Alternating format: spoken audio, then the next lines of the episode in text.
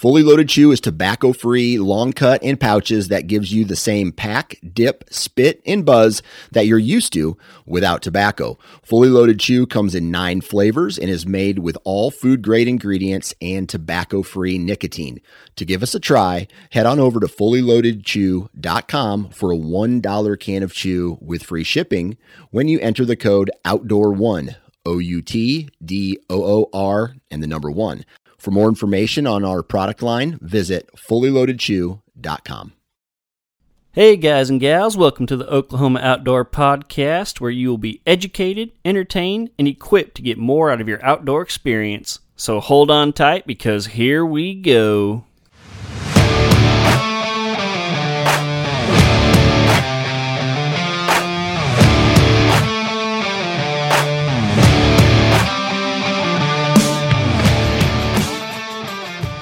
What's up, all you fine folks out there in podcast land? This is, in fact, the Oklahoma Outdoors Podcast, and I am your host, John Hudspeth. I want to continue to introduce myself because we have just so many more people joining the show every week.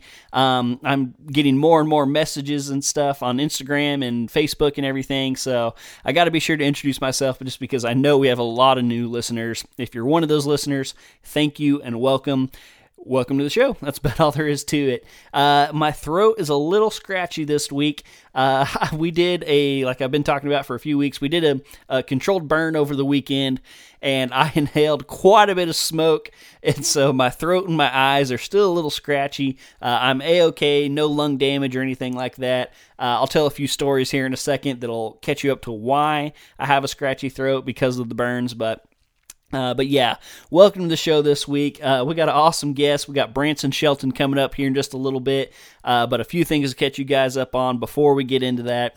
Uh, namely, as I was just talking about, uh, my brother and a good friend of mine, and uh, even my wife helped out a little bit. we did a controlled burn over the weekend. And um, the previous weekend before that, I was up there doing some dozer work. Um, did a little bit of fire prep. Mostly, I was just doing some clearing for some bedding areas and stuff like that. Uh, my brother actually had the idea of doing this burn because we've been we'd been wanting to do it for a few years. It just never really happened. Um, but uh, we got our dozer back a few weeks ago, old 1971 John Deere dozer. I've told you guys about quite a bit now. Um, so did a little bit of prep work, and then kind of our main plan was uh, my brother was going to turn the cows out uh, in this area where we were going to burn, kind of let them graze it down. Uh, we also got like two inches of rain uh, on Monday, so uh, really we had well, our concern was that we weren't going to be able to get it to burn. That was kind of the concern going into it. Uh, so like I said, we had done some you know prep work, not a ton, because we really weren't sure we were going to get anything to burn. Uh, so we get out there, we get ready. Uh, my buddy Kelly was there to help us out, and he brought his drone to get some cool shots. Uh, then my brother and I, like I said, and uh, my brother had some of his kids back there. So just a whole lot of fun, a whole lot of craziness. So anyway, we get up over there, we start doing a little bit of lighting, and we realize very quickly that this stuff is going to burn way better than we thought. Um, I checked the county or checked online. We didn't have a burn ban in the county or anything like that. Uh, my brother had talked to the the local volunteer fire department and everything like that. So we were in the clear to burn. Uh, so we start lighting, starts burning, and uh, and we were like again, we realized very quickly that we're in for kind of a day here, and so uh, so I jump on the dozer, cut a little bit more fire line, uh, you know, just so we can control it and everything. Uh, pretty quickly off the bat, the fire jumps the fire line, and so luckily again we had the dozer right there, we're able to put it out. And so my brother and I are kind of looking at each other like, hey, this is going to be a much bigger deal than we thought. Uh, and again, you know, out in western Oklahoma and West Texas, there's a bunch of wildfires going on, and we did not want that to happen on this property. So uh, so yeah, I talked to my brother. I was like, "Hey, I'll handle the dozer. You handle the drip torch, and we're gonna tackle this thing together." So, uh, so yeah, I, I, jump on the dozer, start heading north, uh, cutting some fire line. The the wind was much stronger also than they had predicted, and uh, we were hoping for more of a southeast wind. Uh, it was really, man, it was all over the place. Honestly, it was blowing pretty hard east. Uh, a couple times it kind of turned like northeast. A couple times it turned southeast. Um, and so we were trying to burn along our fi- fire line just to give us a nice wider area uh, before we went and lit like a big fire. turns out we never even needed to light the big fire to the east to burn up because it backburned so well that it eventually just kind of got over to the east where we needed it anyway. Uh, so anyway, so I'm like I'm dozing north. My brother calls me. He's like, "Hey, you need to come south. It's you know burning further south than we want." So ran the dozer back over there down this steep hill and everything. Cut it off there and uh, and then the wind picks up a little more, and I was like, hey, I was like, I need to get out in front of this thing, or this fire's gonna gonna get ahead of us. And so I go back to the north, and I'm cutting a, a trail across there, and uh, and I'm just kind of watching the flame, and I was like, hey. Uh, if we're not careful, this fire is going to turn this corner in our fire line and get the wind behind it and really start ripping. And so, luckily, my brother made the decision to go get ahead of it and start a backfire and uh, and we're really glad he did. But I mean, it worked out perfectly. He you know started on the fire line, it burnt back. The other fire kind of turned a corner in the fire lane. Uh, you know, picked up some steam, but they ended up meeting, so that was okay. And, uh, and then he was like, "Hey, uh, you might need to head east when you get a chance." And so I headed east and cut a cut a line along a road there and so, like, my goal going into this weekend, I had two little draws I was hoping to burn. And I was like, man, if we get a chance, maybe we'll burn up on top. Uh, we didn't think that would burn much because the cows were in there grazing, but they basically, the cows kind of took out the good stuff and left a lot of like the kind of more dead native uh, grasses that, you know, burn really well. Uh, so that burnt way better. Uh, so yeah, it, when all was said and done, uh, I measured out on onX about 33 acres. So you know that's kind of a satellite view. So somewhere between 50 and 55 acres is what we ended up getting burnt. I was hoping to get like 10 to 15. Uh, so we by far exceeded my expectations. Um, most of this was kind of centered around the saddle that we've talked about a lot on this podcast. And so we basically burnt the whole north ridge and bowl of the north end of the saddle. We built both or burnt both hilltops.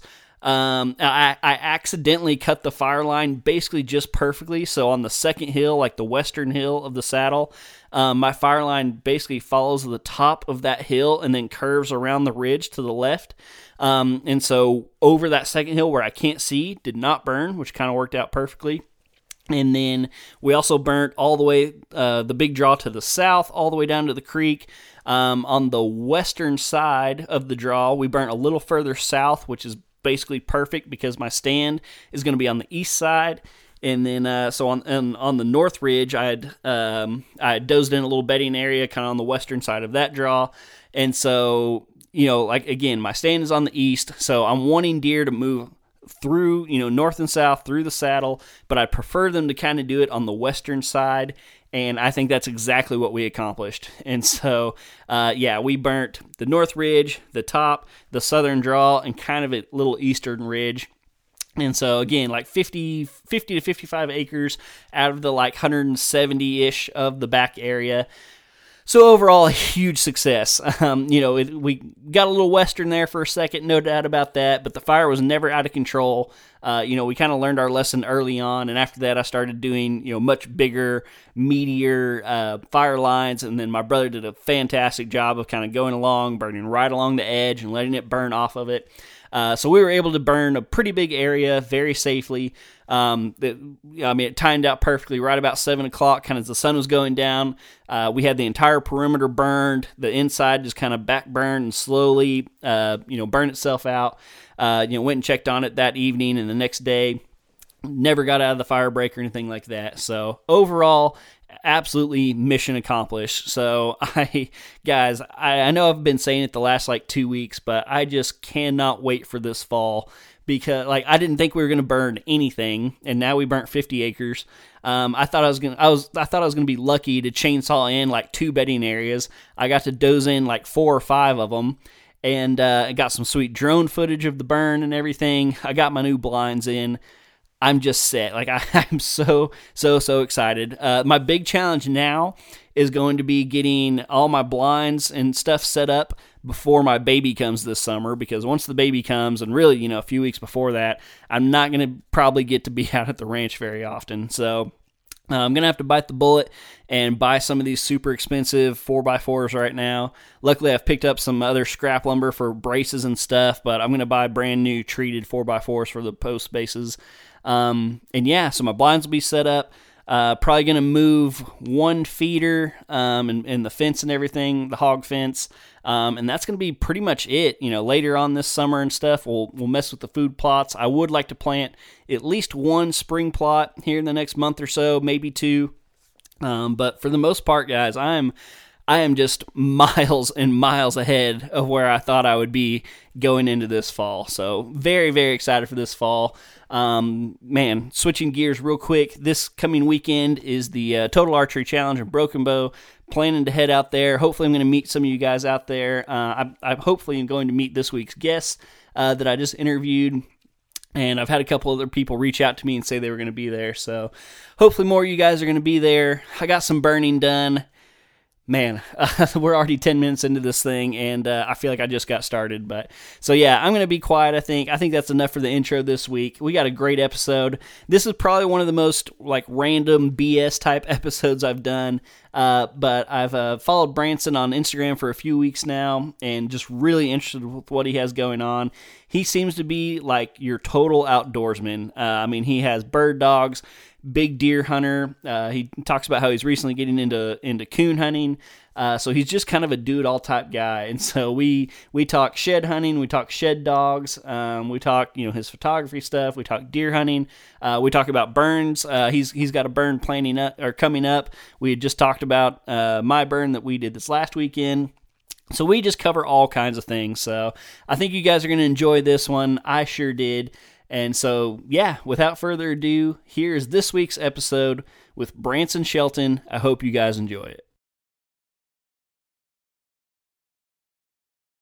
Hey everybody, welcome to the show today. And today I got Branson Shelton on the phone. How you doing, Branson?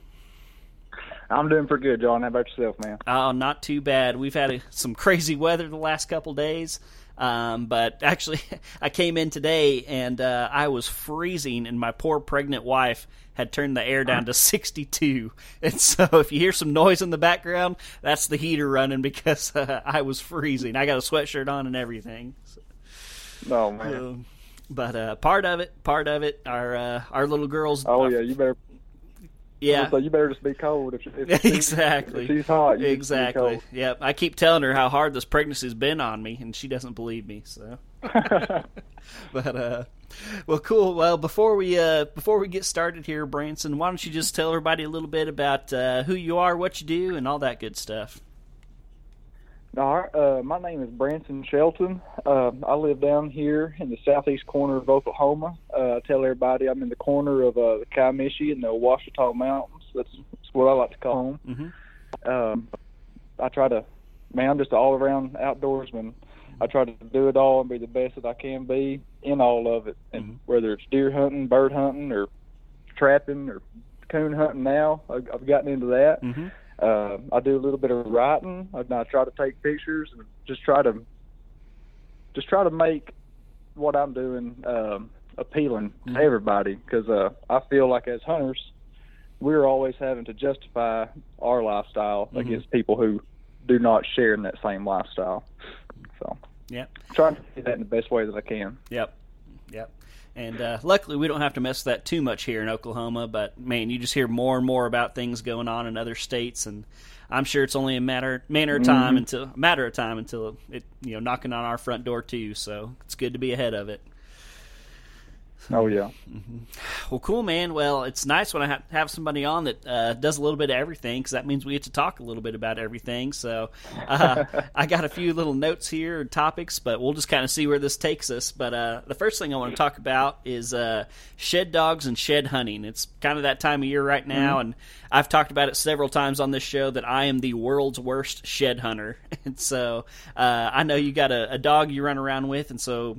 Uh, I'd love to hear some st- stuff just about you know how you trained your dog, what it's like shed hunting with a dog, and then maybe a few things you've learned that you could tell you know non-dog guys that you've learned from the dog, you know places to look and that type of thing. So, uh, so yeah, if you're ready, mm-hmm. take off. Yeah, so I so I have two dogs. Uh, both my super dogs are my main thing, but they're pretty dang versatile. I do a little bit of everything with them, including shed hunting, and I've gotten to really enjoy it. I used to be a awful shed hunter. I think I went through most of my early hunting years not finding any hardly to I mean, I'm finding several now, I'm finding some matching sets, and having a lot of fun with it. Um, these dang bird dogs that I have, uh, they've just got a natural retrieve to them. Uh, I had one of them just bring me a shed out of the blue. what the heck, you know, it's pretty awesome. I've heard stories of people's dogs doing that before. Uh, n- nothing that I've ever had, but uh, so I thought, well, you know, I'm gonna train the sucker to to do it. Uh, just kind of started, uh, did a lot of reading, was researching online, and kind of started working with them. And now having two, I cover a lot of ground during the off season, and like I said, finding a lot more. Uh, you know, in this long time where bird season's over, deer season's over, in between season. Uh, I just needed something else to do, and it's a fun way to get outside and work these, continue to work these dogs. But uh, you know, like I said, I went forever really without finding a shed, and when I did find them, it was just luck, you know, being in the right place at the right time. But uh, a lot of people see these shed dogs, they think that they're uh, if you find a dog that can shed, like you walk a 40 acre patch, and you're just going to find every set of horns that's Mhm. in there. And, you know, that unfortunately that's not the case. Uh, I think uh, just kind of because these dogs they um they still go off a lot of sight, and man, like I can be looking at a shed with my own eyes, and I I can call my dog over and make them really work an area, and it'll take them about 10 to 15 minutes at times to find in and hone in on it. But once they see it, I mean, if they they've stepped on it and bring it up, and they got the one of my last sheds I actually found here at home. Uh, they pulled out of the water, and I thought that was pretty awesome. I was Mhm. proud of that. Mhm. It's a lot of fun. A lot of fun working them. Now, Uh, when you take, got a oh, sorry, They are German wire hair pointers too. My my dogs, I was gonna say my dogs are German wire hair pointers. hmm Awesome, awesome. Now, when, when you take them out somewhere, you know, forty acres, like you mentioned, or a bigger place, um, are you just kind of walking like you're going for a hike, or are you kind of yourself going trying to go to like thicker areas and look for them and you know looking yourself, or you just kind of walk along and let the dogs do the work for you? Um, I'm definitely. I feel like I'm doing most of the work. Mhm. Uh, I mean, I got them out there. If, if I do miss any, hope I'm hoping that they can find them. Uh, but definitely not just a leisure walk or leisure hike. That's for sure. I definitely hit that big stuff. Uh, around here, we got like cuts. Uh, I like to walk edges. I like to walk edges of. I try to. I also I walk a lot of uh, creek bottoms hmm you know, just all this stuff. Because a lot of times you'll find some deadheads from some dude that uh, some folks have crippled up, Mhm. uh, and that's always a neat find. You know, they, I think my dogs have found more deadheads Mm. than they have antlers this year. So, uh, and it's it's interesting to do uh, with Dawson. I think it, it definitely it makes me a better hunter. I've just noticed, you know, I try to keep detailed notes of very things I do now, you know, hunting, fishing, or whatever. Uh, and I just started noticing that where I was at in location to bedding and food when they started bringing me a couple more antlers and the ones that I was finding. Now I, I'm able to key in on the spot and kind of look at it off of onX or another map and kind of figure it out. Like, hey, I, I should be able to find some sheds in this area, even if I hadn't hunted it and not knowing what it is. Hmm. It definitely made me better. hmm Gotcha. Do y'all find most of them on like food areas, or do you find more of them in bed areas? I find most of mine in food areas. That that late season uh, grocery for them. That's where I'm gonna find the majority of my antlers. hmm Uh, if I, you know, I got a pasture out in front of my house and uh, got had a lot of winter wheat come up, so they was hitting it pretty hard. And man, there's just a pile of them out there. 'cause Mhm. That was uh, where there's all kind of congregating at the end of season. Uh, then uh, out there, like when I go off on the public ground hunting, a bunch of clear cuts. You know, it's they got all kinds of nutrition coming up for them just about all season long. So there's almost always going to be something for them to hit in those places. Uh, that's what I like to key in on because around here, it's not the Western Oklahoma hunting or like the Midwest hunting style that you see on TV about where you can pick out specific bedding areas because essentially around here, just about everywhere that you hunt is a bedding area. It's pretty thick. I mean, we got a lot of uh, pine plantations, Mhm. and they'll just all of that's going to be bedding for them. Mm-hmm. Mm-hmm. Yeah, that's one uh, thing that makes my job a little interesting, just because because Oklahoma is so diverse, which is part of the reason I started this Mm-hmm. podcast. Because you know, I think a lot of people, even within Oklahoma, don't always realize how diverse it is. Um, and, Oh, you yeah. know, one side of the state we got black bears, and the other side we got antelope and elk, and so which I, I Yeah. guess now there's elk on both sides, but.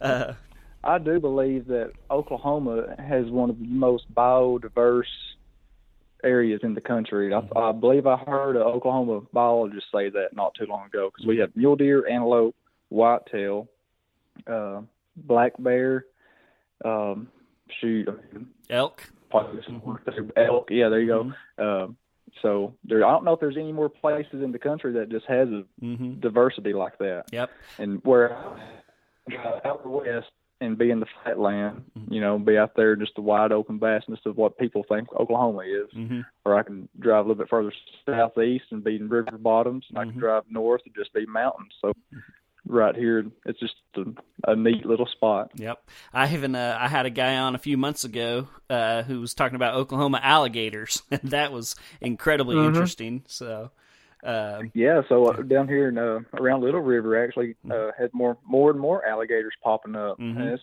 a crazy thing. yep, yep, and like like I said, black bears taking off. Our our black bear season is, I believe, has gotten to be uh, unlimited now up until you know season end. We used to have that quota on them. yep. I I think I'll it's be going uh, after one of them this year. yeah. I think it's unlimited for archery. I think there's still a quota for muzzleloader, but I might be wrong on that. Okay. Um, Yeah. But yeah, I've, my brother and I were on a lease, probably not too far from where you're at, uh, a couple years ago, and we're chasing black bears, and uh, we had we had some coming into our bait sites, but when the uh, when the acorn started dropping, that pretty much did us in. Which uh, I'm sure part of that is Yeah. on purpose, but uh, yeah, I'm I'm still trying to get a black bear for sure. Yeah. So this is gonna be my first year actively going after one. Mm-hmm. I've not. I've seen them before and just kind of piddled around. But I've never gotten a tag. And this year, I'm gonna try to do the thing. Mm-hmm. Awesome, awesome, sweet man. Um, so I, I thought of this funny story when you were talking about there, and I'm just going to throw it in here real quick. Very random, odd story, but uh, uh so we did a, a controlled burn over this last weekend, and uh, we kind of did it back in our thick area where I hunt, and uh, we ended up burning over 50 acres. It was like 50 to 55 acres.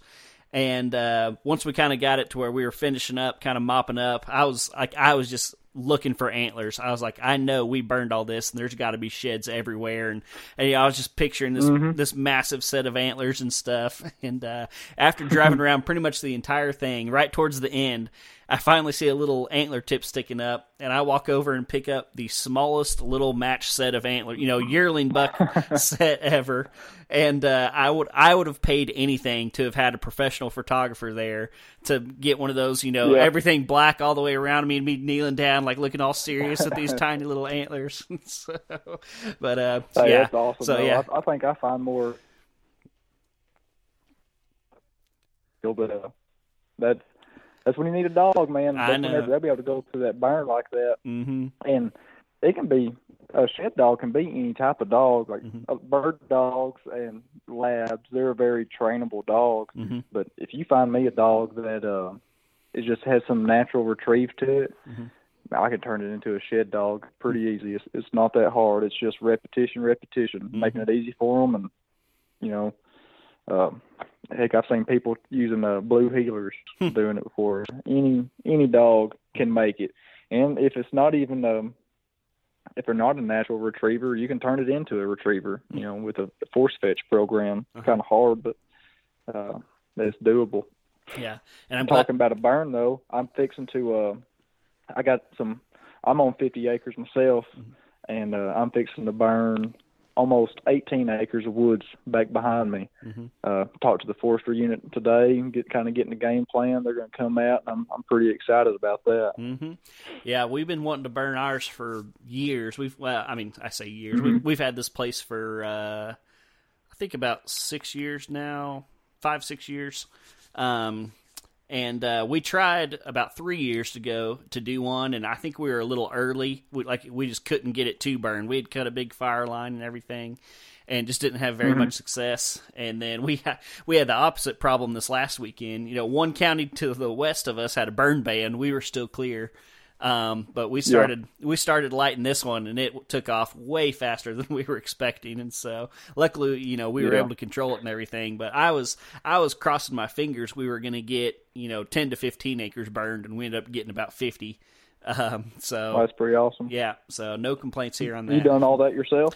Yep. So uh, I was actually back in college. I went to college in Idaho, and one summer up there, I was a wildland firefighter. And so uh, I joke with people though it makes me, I think, more weary about doing controlled burns than not because like I know what can go wrong. like I know enough to be dangerous, but not Right. enough to really know what I'm doing.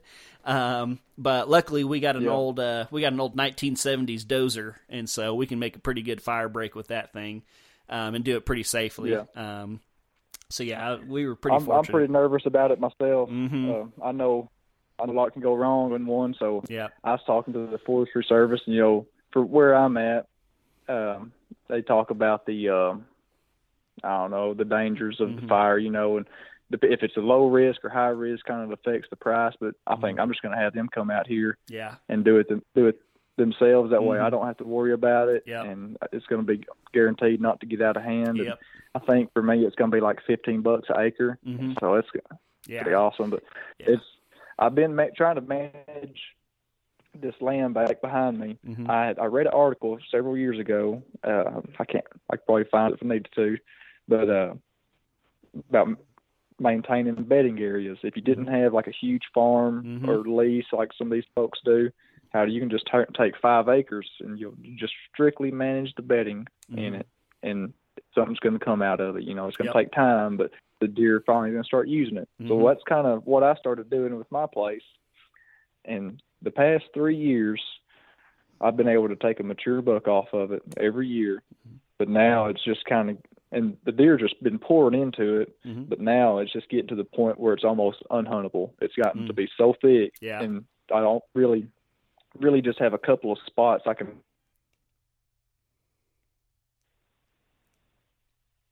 a vicious cycle going up and down. If I can hunt it and I can't, you know, it's Mhm. just going to get to a point where, you know, uh, right after this burn, it's not going to be very well until everything Mhm. starts greening up Yeah. and that some of the bedding is going to be knocked out. But Mhm. it'll come back. I It's think gonna- it's going to come right. I think you're going to be pleasantly surprised with it coming right back. So, uh, Yeah. yeah. I mean, good.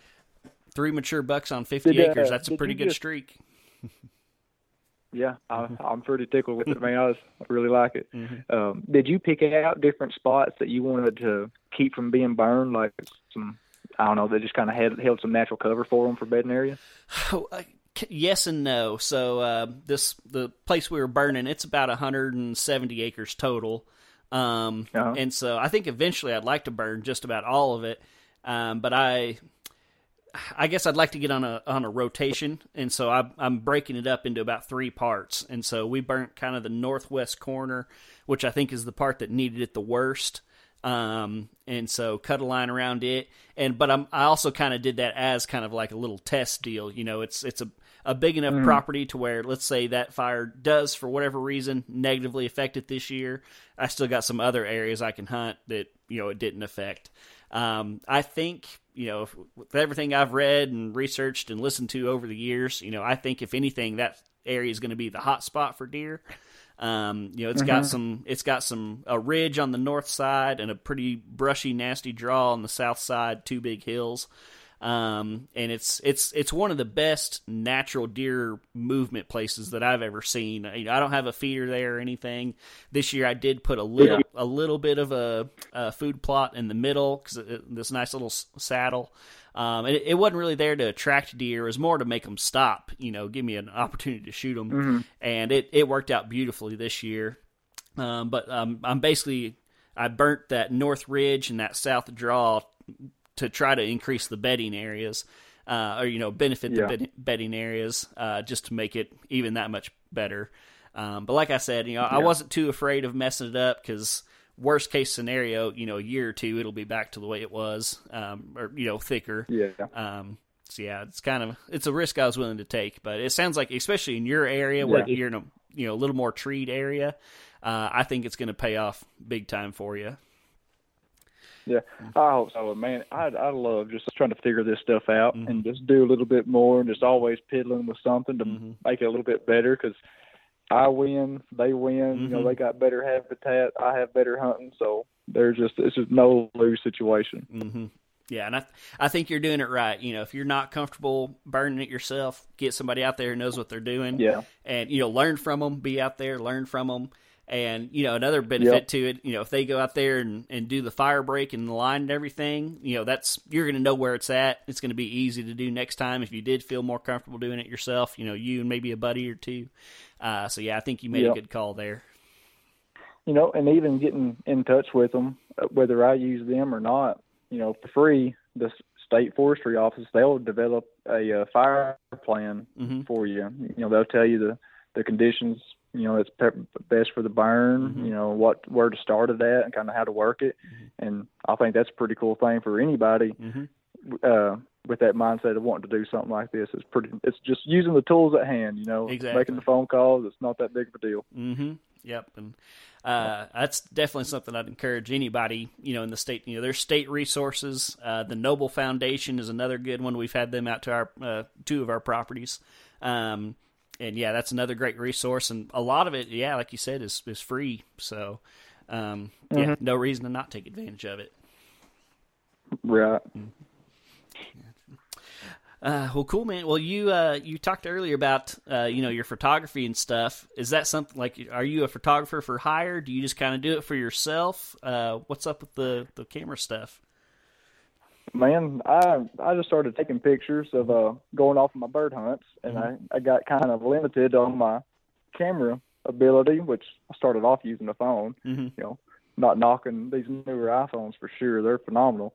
But uh, I I stepped up. I got me a real nice mirrorless camera, and I'm just I'm the guy that's always toting it nowadays. I got I always carry it with me, vehicle just about. Uh, I just it's gotten to be something that I just really, really enjoy. Like really trying to find a shot that would uh, would attract you. That's really attract eyes on just kind of different focal points to it and just different aspects to bring it out. I I haven't done anything for hire. I know I've talked to some guys about just going off on a hunt with them Mhm. uh, and just taking pictures because mainly, heck, I just want to go and do it. I've been I talked to some guys out in Utah about going on a mountain lion hunt. Mm-hmm. Uh, just be being there to be the photographer and videoer. Mm-hmm. It's something I enjoy. Uh, and you know, one thing. I wouldn't be too mad about that. Uh, you cut out there just for a second. just- what was that last fun. part? Oh, I think uh, it's just something that I really enjoy, and if it blossom into something, you know, I wouldn't be too mad about it. Gotcha. Uh, Yeah. Yeah. Well, I was taking notes. Now that I got your number, if I shoot a big old buck this year, I might be calling you because I'm not too far away from you. So There you go. I'll give you some gas money There come go. take some pictures for me. So, I uh, I'll I'll do that for sure. You know, it's it's got to be a lot of fun. Mhm. Uh, and like I talked about earlier, uh, just making it attractive to everybody, or not necessarily attractive, but just making it in a way uh, that they can understand it. mhm. You know, one of my biggest pet peeves in being an outdoorsman is after I kill a mature deer or a doe or antelope or a bird, anything like you see uh, a lot of more famous hunters uh they look like they're fixing to cry Mhm. holding that deer, you know, or just real sympathetic for it. And that's to me that's that's that's not that's not real. Like it's Mhm. just it's way too staged. Mhm. There's a way to do it and be honorable about it Mhm. because you don't you don't give honor by crying over it because you're you're sad you killed it. No, I'm I'm proud I killed this Mhm. thing, but you honor it by how you handle it from there on. You you honor it by being a steward of the land and not doing your part for the environment and the habitat around it. Mhm. You take out a mature deer and you try to do it as ethically as possible, Mhm. and then you just try to you get all that story into one picture. You know, Yep. makes a lot of fun. Yep. And that's something I've tried to make myself be better about is uh, just taking more pictures. You know, like I I bought a, a decent camera. Yeah. I hardly ever carry it. I need to get better about it. I'm an iPhone guy right now. But uh, when I was, uh, I think I was 19. Uh, I was hunting on my grandpa's place before they sold it. And my great uncle was there. He was somewhat of my hunting mentor, and I, I got super lucky. You know, one morning and shot a, a really nice. Uh, ended up being a 157 inch deer and uh, Nice. and I basically have one picture of that deer because I was so excited. You know, I was Yeah. all excited, and I had my great uncle there to take some pictures and stuff. Uh, I, I guess I probably had like an iPhone three or something, you know, one like an original one. Like it was a decent camera phone, but nothing crazy. Uh, but I just like I, I don't like I have very few things to remember that hunt by, and one of my biggest deer. And so this year I I made it a point, you know, especially for the podcast and stuff. But uh, I mean, I took the time. I'd spend thirty to forty-five minutes out there by myself with the self timer on. You know, I'd hit the button, run up there, and get behind the deer, and then run back and check it. And so I, I have you know Yeah. ten or fifteen pictures I've- by I've- myself. But I'm, I'm still in the same boat. I do the same thing, and I can't to begin to describe how difficult it's it is to do that and Yep. to do it with dogs. uh huh. Like you're Oh trying yeah. to get a shot, get your dogs in the Uh-huh. background holding the bird. Yep. Man, if there was a fly on the wall or somebody up on the hill watching me, they'd see me set my dogs down. And I'm running back and forth to Uh-huh. the camera, getting into Yep. pictures. And Yep. there's a there's a lot of bloopers in there. Uh huh. Yep. On a hunt out west every year with some buddies, and they uh they give me a hard time because I'm always toting that camera, taking pictures Mhm. of everything. Mm-hmm. Uh, but you know, it's stuff to look back on. Mhm. That the moment you pull the trigger on a well, whatever it might be, you know, big deer, little deer, buck or doe, uh, that's just a small fraction of what went on on your on your adventure. Mm-hmm. You know that yes, the it's the climax. It's the most exciting part for sure, and it's the reason you go out there. But there's just so much more leading up to it, Mhm. and just so much more creating that moment Yeah. that you you could miss out on if you don't document it somehow. Mm-hmm. Yep. So, I've been trying to get better about it. I've been trying to get better about bringing my video camera too. Uh, it's just man, when you you know, I hunt quite a bit come deer season, and taking that camera with me every time and setting it up every time and taking it down every time, it it wears on you. So of course, I didn't get any of my Oh, bucks this year on film, but uh, but that's something I'm definitely trying to be better better at. So. Yeah. Mm-hmm. Yeah, that's tough. Doing anything by yourself is tough. Self filming is difficult. I about all but giving it up at times. Like I'll take it out there and I try it, but at the end of the day, I'm I'm out there to kill something. Like Mhm. I'm out there to hunt. You know, I'll get pictures of it after all done. hmm Yeah, I think it was. I've told this story before, but I think it was 2018. I was bound and determined that I was going to kill a buck on film that year, and I carried my camera with me every single time. You know, hunting mostly tree stands, so I'd have my camera armed too and set it all up, take it down. And I finally, I think it was like November 28th or something. Finally had this pretty nice eight point come in, had him centered up, got the shot and you know got my celebration and everything. And then I uh, I went back to the house before I went and looked for the buck and got my better microphone and put it on the camera. And uh, well, while I was walking through the woods on the blood trail, I guess a limb or something got caught in the cord and pulled the headphone jack about halfway out. And so, Oh, no. but I, you know, I didn't realize it, and so I found the buck. Yeah. I set my tripod up. I did my whole interview and everything, and blah blah blah blah blah. And uh, and then of course you know got to set gutting the buck, cut them all up and everything. And then that evening I went back to the house and was watching all my footage, and you know realized what had happened. And you know all the audio was shot, which basically meant all the video was shot because you know there's no reason to have the video without audio. And it, I mean, it just completely took the wind out of my sails on self filming. And in 20, that was 2018. 2019, I think I took the camera with me like one time. I was like, man, this is for the birds. And so, Yeah. so I'm trying to get myself back into it. I, I took the camera with me several times this year, but of course, that's when I didn't kill anything. So, um, I'm, Yeah. I'm That's about how it slowly, yep. So I'm slowly trying to get back into it. But, but Yeah. well, cool, man. Uh, man, You know, and I don't. I try not to stop on just the, the camera. I Mm-hmm. do a lot of writing too. I mean, I'm constantly taking notes, and I mean, I I got an eight year old little boy, and I think it'd be pretty cool for him. Mhm. You know, when I'm old and gray, he can he stumble upon my little hunting notebook and hmm read about what I done and why I done it, the situation, and whether it worked or failed. And maybe he can take something out of it. Yeah, yeah, that's So I something. do a lot of writing. That's something I've been trying to get better at too. I usually keep a note on my phone of you know how many sits I do and what I see, but um, Mhm. I definitely don't do a journal, which is something I would love to do. So same reason. So, hmm have you done any like writing for magazines or anything like that, or is it more just personal stuff? I do. Uh, well, I have my own website. I've had some of my articles on there, but I do a lot of writing. it. Uh, oh, it's with DU Hunting Supply. Hmm Uh, they're out east. Uh, they're big into um, mountain lion hunting and bear hunting with hounds, and also like coon hunting. Uh-huh. Um, and they're kind of transitioning, getting into more of the bird dog world. So I'm kind of facilitating that. But here I am with my dogs. I do a little bit of everything. Like I said, Mhm. you know, shed hunting, blood trailing, and bird hunting.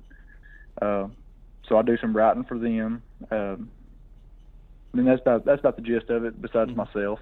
Mm-hmm. Gotcha, gotcha.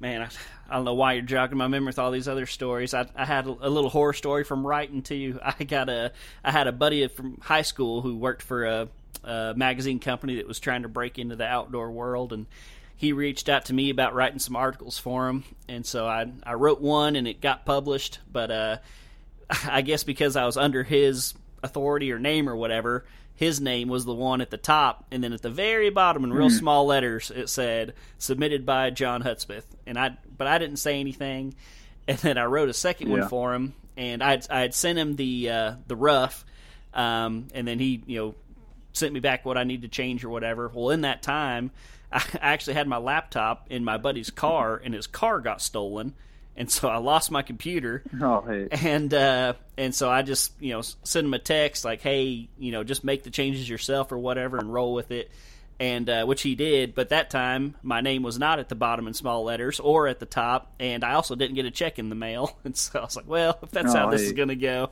I'm done with this. Yeah. And so, so I like to say I'm a writer, but I really I, I've actually only had about two articles published. So Yeah. I, you know, well, I don't have very much, very many published, but uh, that's something else I I really enjoy, and I think I might even enjoy it a little bit more than the photography end of it. Um, and getting in touch with these the DU guys, there's a lot of us that are contributing to their articles. They was really wanting some written form. They reached out and kind of reached out to me personally, wanting me to be a part of it, and I thought that was really cool. So, Mhm. but it, you know, it's tough sitting down and finding something to write about all the time. Mhm. But Yeah. uh, and especially for me, you know, I had to almost formally apologize to them because uh, during hunting season, I'm singular focused. I'm not I'm not Uh-huh. worried about writing anything. But Mhm. um, I just I really I really enjoy that. It's a lot of fun. Good, very good. That's awesome.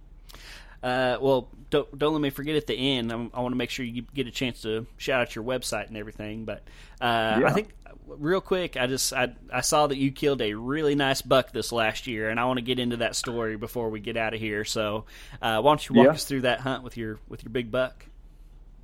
Man, I had uh, that's I killed that sucker just right here on my property. Mhm. Uh, I knew there's a lot of lot of folks around here had been seeing them. I had been seeing them, just not on my place. Uh, I had, like I've talked about managing these bedding areas.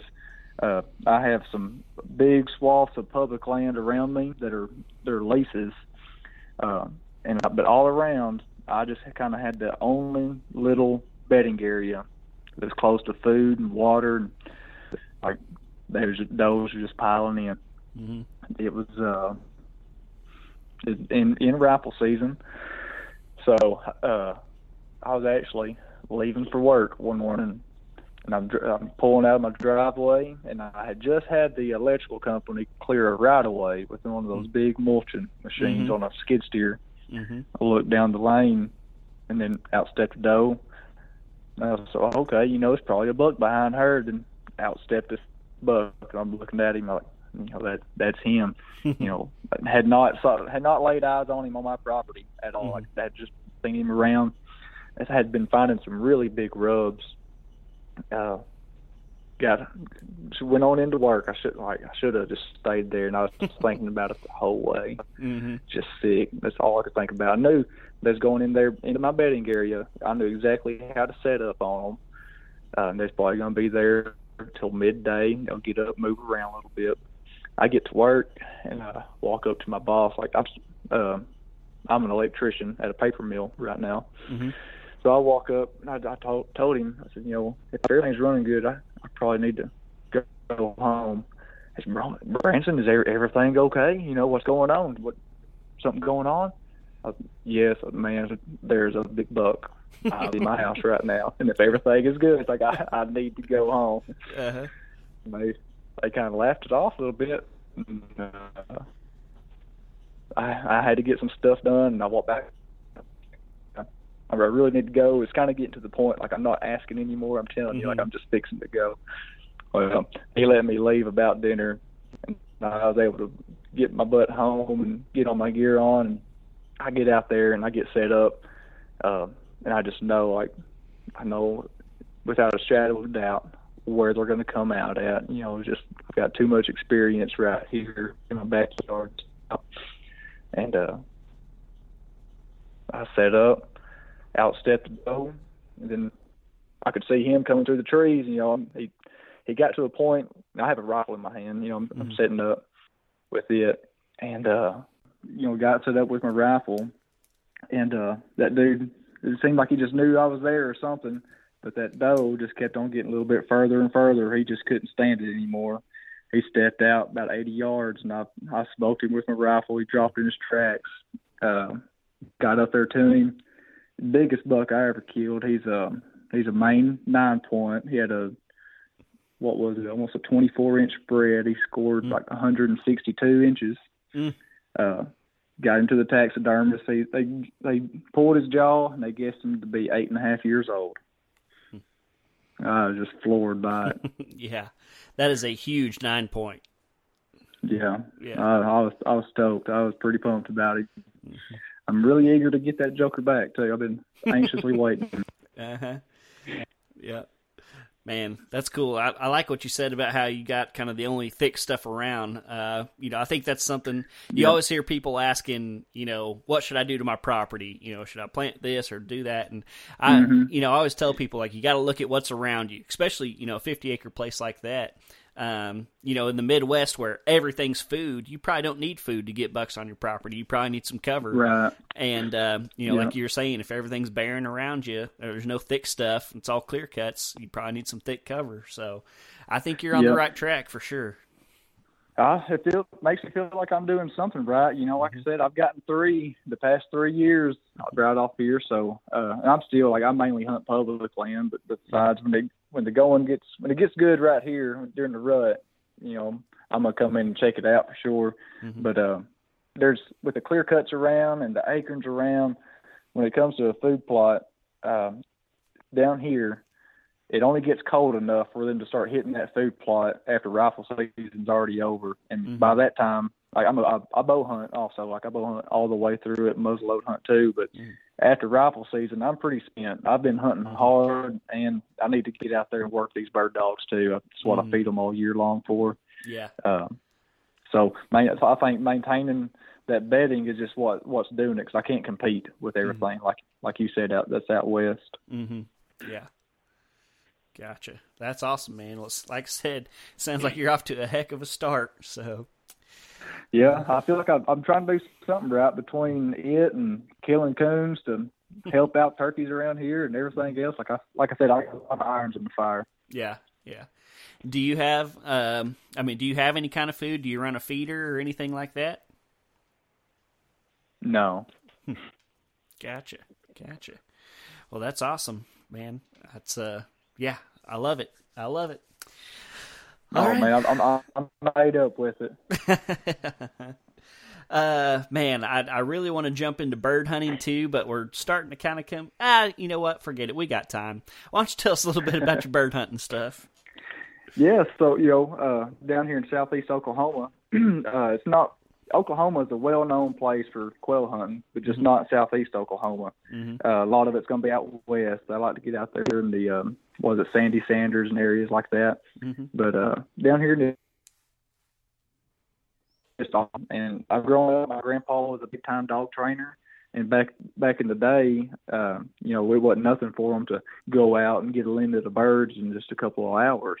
hmm Well, you know, I think I've hunted all season long, and I might, I, I don't think I even killed a limit, Mm. but um, I, I go up there and I find them, and man, it, you know, it's a lot of fun.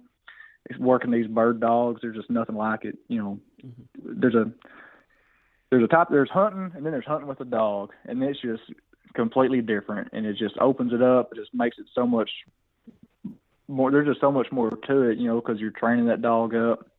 But uh, you know, unfortunately, we don't have a lot of he- here, so I do a lot of traveling. Um, Mhm. I typically go to South Dakota and hunt pheasants. I'll hunt. I'll try to go out to western Oklahoma when I can. Mm-hmm. Um, I've been to Kansas, Nebraska. You know, I go all over the place working these bird dogs. Mhm. But the best to me, even though I know I'm not going to kill the most, the best bird quail hunting is out here in Oklahoma. There, it's it's hard. You know, it's Mhm. thick. There's, it's through a lot of timber. Mm-hmm. But the bird numbers are really they're really starting to come up. I think the most I've done this year, I moved uh, five coveys, I believe, in one day Mm-hmm. you know, to a lot of guys that ain't gonna be nothing, but I'm man, I'm proud of that for right here in our area.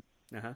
Uh, there's nothing quite like a covey rise right there in a clear cut or in a, some thick timber. Mm-hmm.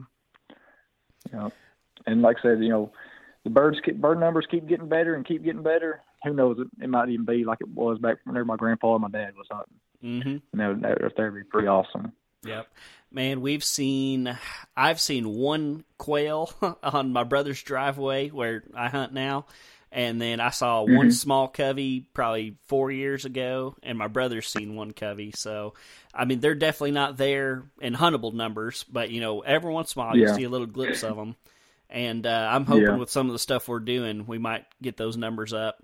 Uh, yeah, we're we're short on quail, and we're also short on turkey uh, at that place. Yep. Um, Well, you know, I think you might need a, a friend like myself to come out there and start coon hunting because what I'm reading, the, the coons are what's what's hurting our quail. Yeah. I think quail and turkeys both are just very relatable. They're just kind Mhm. of go hand in hand mm-hmm. because you know they're both ground nesting birds, Mm-hmm. uh, and coons and possums.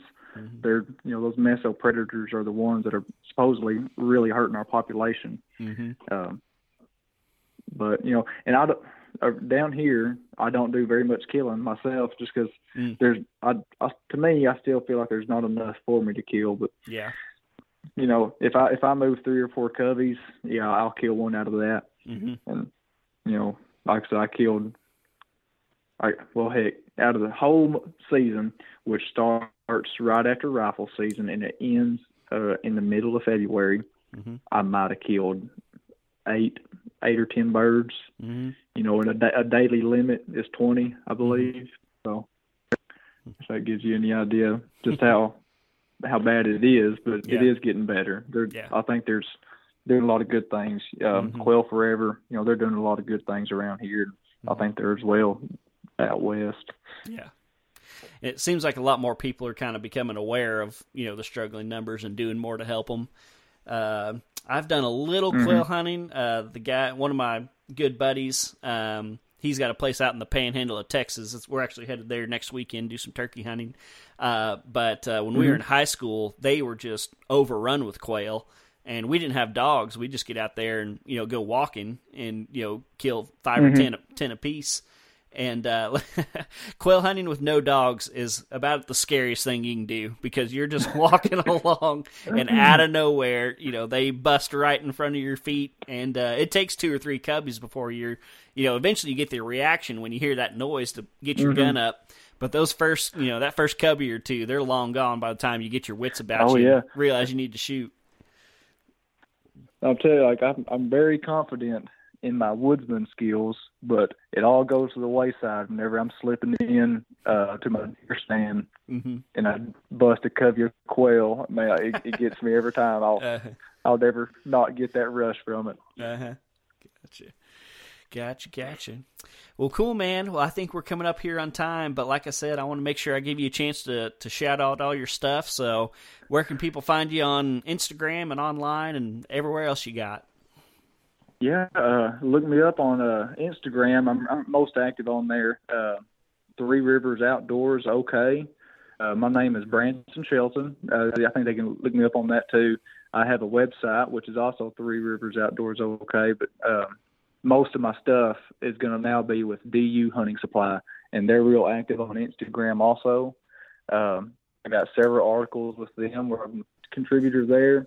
Uh, you know, just mainly I write stories about or articles for about training, hunt, hunting adventures, uh, and every now and then I'll be some articles about deer hunting or and coon hunting.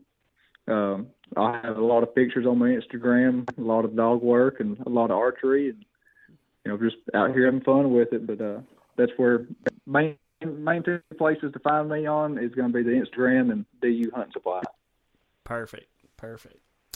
All righty. Well, Branson, I've really enjoyed this. We kind of went all over the place, but I, I, had a feeling that's where we were going to go. Yeah. Uh, so no complaining here, and I really appreciate you coming on. Yeah, man, I enjoyed it. awesome. Well, you have a good one, and we'll talk to you next time. I appreciate it, man. And just like that, another episode in the books. Thank you, Branson, for coming on and sharing your passion of the outdoors. I hope this inspires somebody out there to get out there outside sometime coming up soon. Uh, man, it's springtime, guys. The weather's getting beautiful, even though we've had some crazy storms. In between the storms, it's beautiful. Man, get out there, do some fishing, do some hunting of some kind. At very least, get out there, shoot your bow, shoot your gun, shoot your muzzleloader, slingshot, trad bow, whatever you got, get out there and shoot it. Just enjoy this great creation that God has given us. So that's going to do it for this week. I hope you guys enjoyed this one. I'm so excited that I just get to come here and talk to you guys every week. So the, the show's continuing to grow. Again, that's because of you guys. So continue to share it. Hit me up on Facebook, Instagram, email, whatever you got. And until next week, I will talk to you guys right back here on the Oklahoma Outdoors Podcast.